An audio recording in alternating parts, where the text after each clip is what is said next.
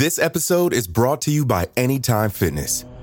Forget dark alleys and cemeteries. For some, the gym is the scariest place of all, but it doesn't have to be. With a personalized plan and expert coaching, Anytime Fitness can help make the gym less frightening. Get more for your gym membership than machines. Get personalized support anytime, anywhere. Visit AnytimeFitness.com to try it for free today. Terms, conditions, and restrictions apply. See website for details.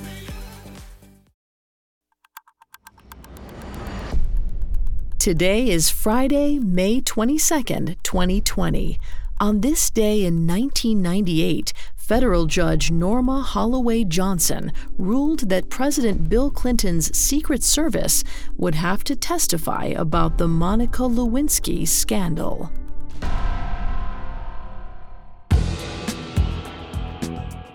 Welcome to Today in True Crime, a Parcast original. Due to the sexual nature of today's crimes, listener discretion is advised. Extreme caution is advised for listeners under 13. Today we're covering one of the most infamous criminal investigations in American history the Monica Lewinsky scandal. Let's go back to a Washington, D.C. courtroom on May 22, 1998.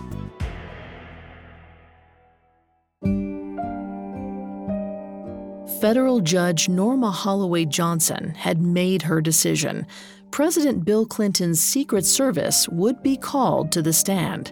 The president's lawyers immediately began to scramble, thinking nervously back to Clinton's statement three months earlier, as well as his denials under oath I did not have sexual relations with that woman. It's one of the most famous quotes in American presidential history, so often repeated that it's become a meme, but people often forget the details of the complicated scandal that preceded it. President Bill Clinton's impeachment story began not in May 1998, but four years earlier, in May 1994 former Arkansas government employee Paula Jones filed a civil suit against Clinton claiming that he had exposed himself to her at a conference in Arkansas in May 1991. This lawsuit would set off a chain of events that neither Jones nor Clinton could have predicted. And the woman who would receive the most fame, or infamy, depending on your view, was ironically not even in the picture yet. Monica Lewinsky began working as a White House intern in June 1995. By November 1995, she was involved in a sexual relationship with the president. Lewinsky maintained that the relationship was consensual as late as 2014 when she said, Sure, my boss took advantage of me, but I will always remain firm on this point. It was a consensual relationship. In light of the Me Too movement's rise in 2017, however, Lewinsky began to change her thinking. She said, now, at 44, I'm beginning, just beginning, to consider the implications of the power differentials between a president and a White House intern. I'm beginning to entertain the notion that in such a circumstance, the idea of consent might well be rendered moot. The point being that when the most powerful man in the world, 49 at the time, sexually propositioned one of his 22 year old employees, how free was she to turn him down? He had the ability to not only remove her from her job, but to ruin her life. Even darker, he had access to dangerous people in the Secret Service and military who could potentially cause her harm. And so, what does a yes really mean in that context? It's worth considering because it helps us to understand the impeachment fervor that would follow. However, we're still not quite there yet. The affair continued into 1996 until the White House Chief of Staff removed Lewinsky, citing immature behavior the injustice of the situation again becomes clear. A young woman had to change her career path because of a sexual dalliance, while the man who initiated it saw no consequences. At first. 1997 saw the arrival of another classic player in the history of the scandal, Linda Tripp.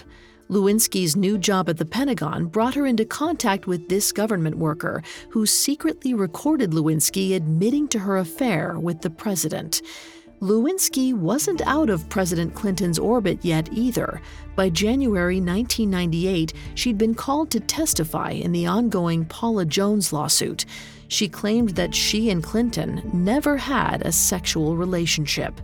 But Tripp's tapes said otherwise. At this point, the FBI became involved, sensing that the Clinton administration was attempting to obstruct justice by persuading Lewinsky to lie. Clinton, for his part, buckled down, culminating in the famous January 26th speech. The full statement is actually much more damning than the oft quoted snippet. He said, But I want to say one thing to the American people. I want you to listen to me. I'm going to say this again. I did not have sexual relations with that woman, Ms. Lewinsky. I never told anybody to lie, not a single time, never. These allegations are false, and I need to go back to work for the American people. But the investigation had already begun in earnest. After getting his hands on Linda Tripp's recording of Lewinsky's confession, independent counsel Kenneth Starr came to his own conclusion. The president had an affair with his intern, lied about it, and tried to cover it up. It was a monumental discovery. For all the tawdry nature of the content, the president's actions represented a clear abuse of power. And even more damning, they indicated perjury and an attempt at obstructing justice. But Starr knew this couldn't become a game of he said, she said. He had to be able to paint a complete picture from multiple perspectives to prove that it was true. Throughout February and March of 1998, he collected additional testimony from Lewinsky's mother, as well as a different woman who claimed Clinton assaulted her. Ironically, by April 1998, the Paula Jones lawsuit had been thrown out as the judge felt there wasn't enough evidence to show that Clinton's actions had harmed Jones's career. But the Justice Department investigation remained underway.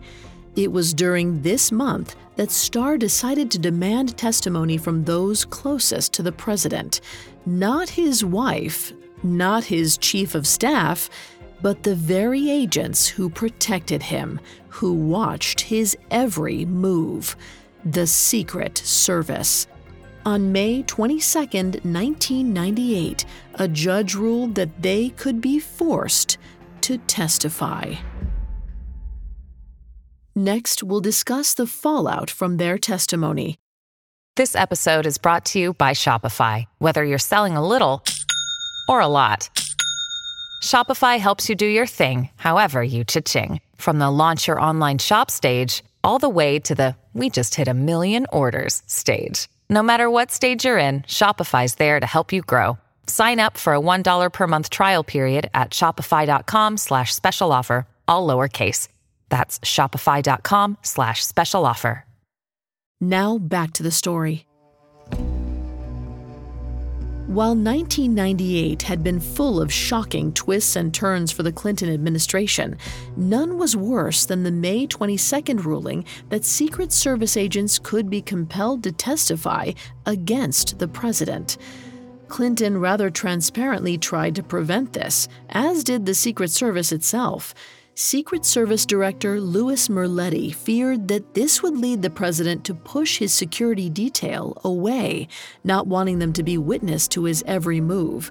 He said, We will lose a president of the United States to assassination. The president himself said, there are some things that you ought not to have to make a law about. It never occurred to anybody that anyone would ever be so insensitive to the responsibilities of the Secret Service that this kind of legal question would arise. None of this moved federal judge Norma Holloway Johnson, who said, the court does not doubt that physical proximity between Secret Service personnel and the president is crucial to the president's safety. However, it does not accept the suggestions that the possibility that agents could be compelled to testify before a grand jury will lead a president to push away his protectors. If a president was so worried about keeping his activities quiet that he forewent the protection of his security detail, that was his affair.